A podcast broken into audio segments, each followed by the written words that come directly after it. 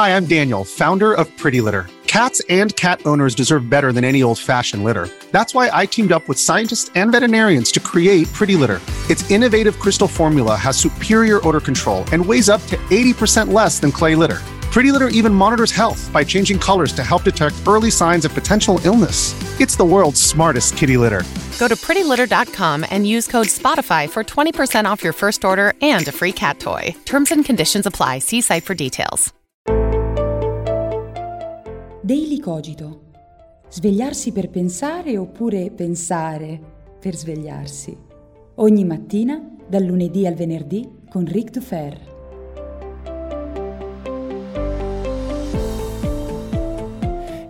Desiderio, forza irrefrenabile, anarchica, incontrollabile, che molto spesso ci illudiamo di poter controllare, ma nella stragrande maggioranza dei casi poi ci arrendiamo all'evidenza secondo cui è lei a controllarci. E quanti filosofi hanno cercato di creare mastodontici edifici di pensiero nel tentativo di progettare un controllo, un freno ai propri desideri prima che a quelli collettivi, problema ancora più vasto che forse un giorno tratteremo in maniera puntuale. E questo significa forse che dobbiamo arrenderci al fatto che non possiamo controllare nulla? Assolutamente no, significa invece, come vedremo, indirizzare i nostri sforzi verso qualcosa che possa effettivamente portare frutto e non ad illusioni totali. Bentornati quindi a Daily Cogito e buon inizio di nuova settimana. Spero che abbiate passato un buon weekend e che abbiate ascoltato il Philosopher So Good uscito ieri insieme a Roberto Mercadini. Ragazzi, davvero so che è un'ora di podcast, ma vi consiglio davvero di non perderlo perché abbiamo parlato di un sacco di cose meravigliose e mi piace sempre far conoscere un personaggio straordinario come Mercadini a chi ancora non lo conosce, quindi recuperatelo, mi raccomando, ritagliatevi due mezz'ore o un'ora intera o quattro quarti d'ora per ascoltare quella bellissima chiacchierata. Beh, oggi parliamo di desiderio, ma in realtà parliamo soprattutto dei limiti, parliamo di come o forse quali sono le occasioni per scoprire i propri limiti. Anzi, vorrei parlarvi di come io ho scoperto alcuni dei miei limiti, soprattutto negli ultimi giorni. Vedete, la filosofia, questo l'abbiamo detto varie volte, per me è prima di tutto la comprensione di ciò che posso e di ciò che non posso, come ci insegna Seneca e dopo di lui Spinoza, ma soprattutto forse Kant e poi Deleuze e tanti altri, fare filosofia significa scoprire quali sono i miei limiti, quali sono i limiti della mia conoscenza, della mia percezione, del mio sentimento, della mia empatia della mia azione sugli altri, della mia azione su me stesso. Scoprire quali sono quei limiti, però attenzione, non significa arrendersi a quei limiti, significa capire dove posso agire per usare quei limiti al fine di migliorare la mia vita e, persone, e, del, e la vita delle persone che mi stanno intorno. Ecco, io in questi ultimi giorni ho fatto una riflessione scatenata dal giocare ai videogame. Sì, perché io questa cosa l'ho detta e la ripeterò sempre, il videogioco, come la letteratura, come il cinema, come la pittura, può essere un veicolo tecnologico, tecnico, di filosofia, di pensiero, di messa in discussione. E non voglio parlarvi di un videogioco in particolare, voglio parlarvi di come nell'ultima settimana il videogioco ha scatenato in me una riflessione sui miei limiti e ho individuato tre cose che negli ultimi giorni il videogioco mi ha trasmesso. Prima di tutto, il mio limite fra reazione e libertà. Cosa intendo dire? Intendo dire che il videogioco è un mezzo interessante di iperstimolazione, cioè è molto difficile mantenere l'autocontrollo. Sicuramente chiunque di voi abbia giocato, ma non solo a Dark Souls o a Bloodborne, ma anche a videogiochi di simulazione sportiva. Avete mai giocato a FIFA o PES su internet con gli altri? Sicuramente chiunque abbia fatto questo capirà che quando videogiochiamo siamo molto più propensi a reagire che non a controllare il nostro agire. Cioè, come diceva il grande Nietzsche, noi agiamo molto di più per reazione che per azione. Quello che voleva dire Nietzsche è che ci sono due tipi di agire umano, uno reattivo e l'altro attivo. Quello attivo è l'agire creativo, l'agire dionisiaco, che molto spesso è parte integrante di un progetto individuale libero, o perlomeno abbastanza libero da eh, contingenze esterne, da contesti, e quindi l'artista è colui che agisce.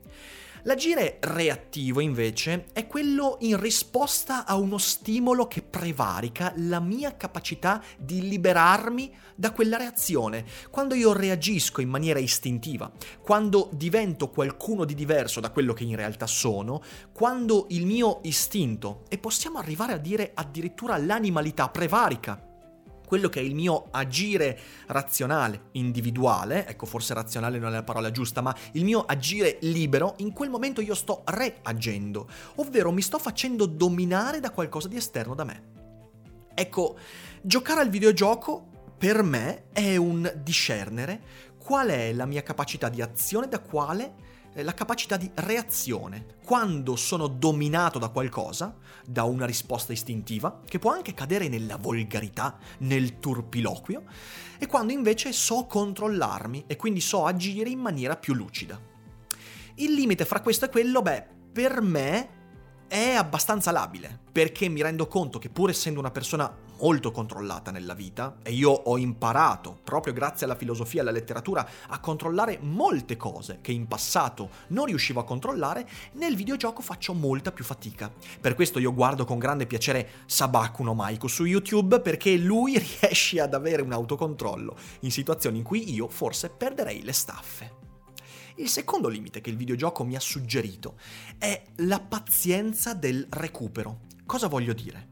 Se io guardo un film o leggo un libro, quando ho finito quell'azione, se voglio mettermi a fare qualsiasi altra cosa, posso farla da subito. Cioè, se finisco di guardare un film che mi ha comunque emotivamente provato e colpito, se poi voglio mettermi a leggere un libro, non è che devo aspettare tanto tempo, perché non ho quel limite di recupero emotivo. In qualche modo sono già pronto a fare qualcos'altro. Ecco, ho scoperto che con il videogioco io questa cosa non riesco a farla. Quando videogioco, soprattutto con giochi narrativamente molto invasivi, io non riesco, dopo aver spento la console, a fare subito qualcos'altro. Devo aspettare un po'. Devo quindi avere una pazienza. E quella pazienza io magari posso anche limarla, perché magari posso abituarmi a fare quella cosa, abituare la mia testa ad una capacità di recupero più veloce, ma non riuscirò mai ad azzerarla come posso fare dopo aver letto un libro, dopo aver corso, dopo aver registrato un video, tutte azioni che, pur essendo emotivamente molto invasive, mi permettono di tuffarmi poi in qualsiasi altra attività subito, immediatamente. Il videogioco non mi permette di fare questo, come se fosse un'invasione emotiva molto più forte rispetto a tutte le altre. E questo mi ha portato a una considerazione, che è sicuramente interessante per me più che altro. Quando videogioco sono molto meno attento ad altre cose, per esempio studio un po' di meno, leggo di meno, sono meno attento a cose anche inerenti al mio lavoro. E questo è ovviamente una considerazione che io per me ho dovuto fare in maniera molto forte. Quindi c'è un limite nella pazienza di recupero. Non posso azzerarla. Terza cosa interessante, l'impossibilità dell'adattamento immediato. Come ho detto, il videogioco è emotivamente molto invasivo. Questo porta a un'incapacità di adattamento immediato e, di nuovo, alla necessità di darsi del tempo per adattarsi alle varie situazioni. La letteratura non ha questo, il cinema non, è, non, ha questo, forse perché siamo anche storicamente più abituati a un certo tipo di linguaggio, noi riusciamo ad adattarci più velocemente. Probabilmente questo aspetto ha a che fare con l'interattività invasiva del videogioco e vi dirò di più, mi sono accorto che maggiore è l'immersività interattiva del videogioco, maggiore è la pazienza, il tempo che bisogna spendere ad adattarsi emotivamente a, quel, a, quella narrazione, a quello stimolo, eccetera, eccetera. Cosa che dovrebbe farci pensare e riflettere sulla forse probabile o improbabile capacità futura di adattarsi sempre più velocemente a questa cosa. Voglio dire con questo che il nostro cervello probabilmente non è predisposto, come lo è storicamente per la letteratura o per altre azioni, a quell'elemento grafico, ludico, eh, narrativo che è il videogioco. Forse la nostra forma mentis ha bisogno di maggior pazienza per adattarsi a quel mezzo se volete vedere, a mio parere, un film straordinario che parla esattamente di questo, beh, guardatevi Videodrome di David Cronenberg, David, scusatemi, Cronenberg, che parla proprio dell'adattabilità o inadattabilità della mente e del corpo a un certo tipo di approccio, in quel caso cinematografico. Ecco, questo discorso in realtà io non voglio parlare di videogiochi, è che poi mi ha preso molto bene il parlarvi di questo. In realtà torniamo al, a quello che volevo dire all'inizio, cioè alla scoperta dei propri limiti. C'è una malattia dell'ego che si è diffusa, in realtà c'è sempre stata, ma negli ultimi 200 anni si è molto più diffusa, una malattia dell'ego, l'ego non è una malattia, ma può contrarre malattie, che è il pensare che il pensiero possa tutto. Ma le cose non stanno così. Io posso pensare che attraverso un'azione del pensiero io riesca a limare invariabilmente, infinitamente, tutti gli attriti che la realtà mi pone. Ma le cose non stanno così. Vedete, noi possiamo testare, stressare, mettere alla prova i nostri limiti, oltre quello che potevamo immaginare. Ma prima o poi il muro del reale ci fermerà. Per esempio, io potrei agire sulle cose che vi ho detto prima, su quei limiti che ho riscontrato nel videogioco.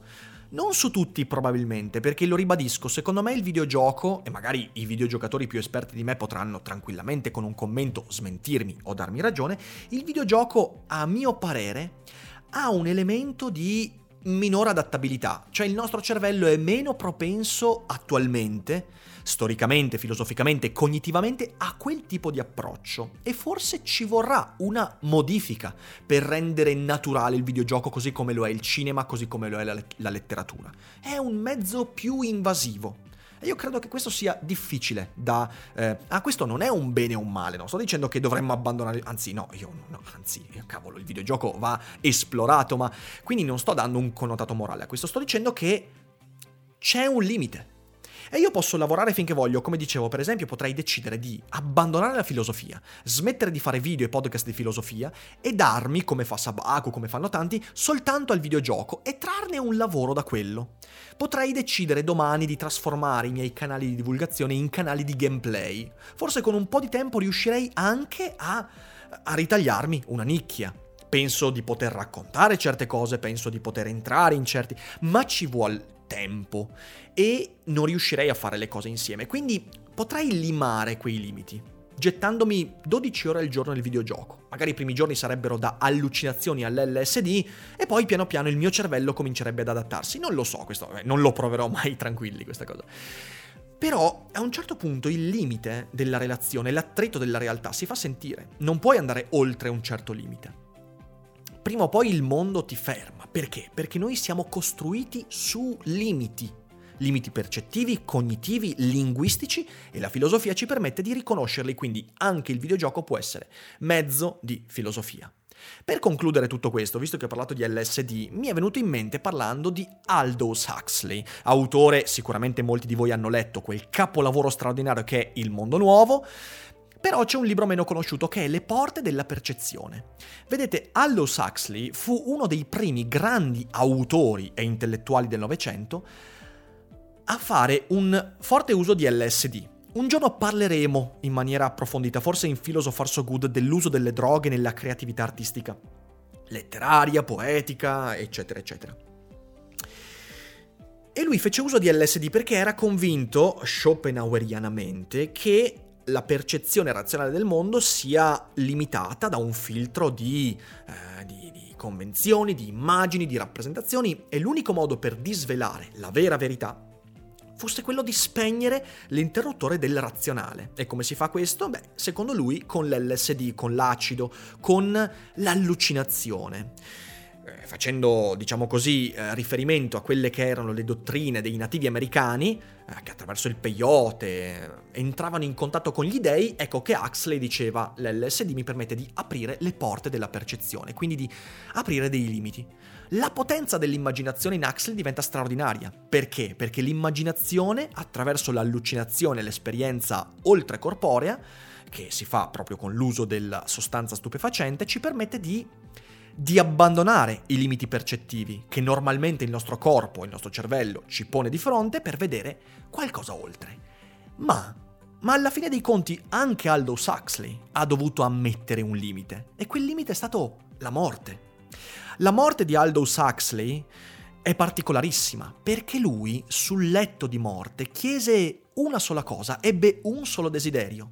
Sapendo di dover morire, chiese alla propria moglie e al proprio medico di far... di, di, di, di scusatemi, somministrargli un acido, un LSD. E lo fecero, e lui morì sotto allucinazioni. Ma in quell'allucinazione lui incontrò un limite, che fu quello della morte. Ed è questo forse il punto fondamentale della morte. La morte è quel limite finale che ci dice che qualsiasi cosa pensiamo di poter fare al mondo, prima o poi ce ne andremo. Quel limite sarà invalicabile. Ora, significa che questa è stata una resa dell'immaginazione alla realtà per Aldous Huxley? Secondo me no.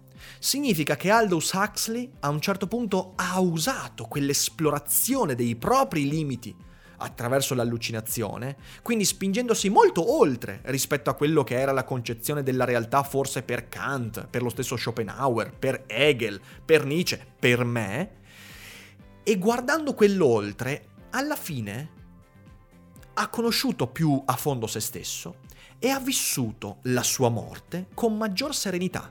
Perché? Perché conoscere i propri limiti ci permette di conoscere la potenza di quanto possiamo desiderare in un dato momento della nostra vita. Se noi ci, con- ci, ci, ci convinciamo che possiamo pensare tutto e attraverso il pensiero possiamo tutto, di fatto stiamo arrendendoci veramente al fatto che i limiti ci sconfiggeranno. È per questo che ritengo Spinoza il più grande filosofo della storia moderna e forse il più grande filosofo di sempre, perché la sua è una filosofia che anticipando Aldous Huxley e senza fare uso di LSD ha detto esattamente questo, che conoscere il limite del tutto che ci compone ci permette di vivere con maggior serenità il rapporto anche con ciò che sta oltre il nostro limite di comprensione. E credo che questo sia quello che la filosof- filosofia ci permette di fare. Spero che sia stato un buon inizio di settimana con Daily Cogito. Ovviamente vi invito a iscrivervi ovunque lo ascoltiate su Spotify, Spreaker, iTunes o YouTube, iscrivetevi e seguite il feed, mi raccomando.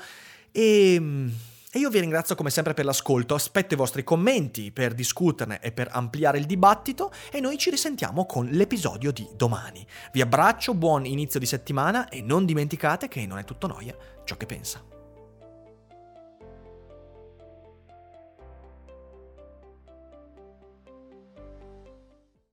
Vacanze in Sicilia o in Sardegna. Con i traghetti GNV viaggi in relax, porti tutto quello che vuoi e ottieni super vantaggi. Col nuovo programma Fedeltà MyGNV accumuli punti viaggiando, ricevi un cashback del 20% e tanti sconti a bordo. Non c'è modo più conveniente per andare in vacanza. Scopri i dettagli su gnv.it.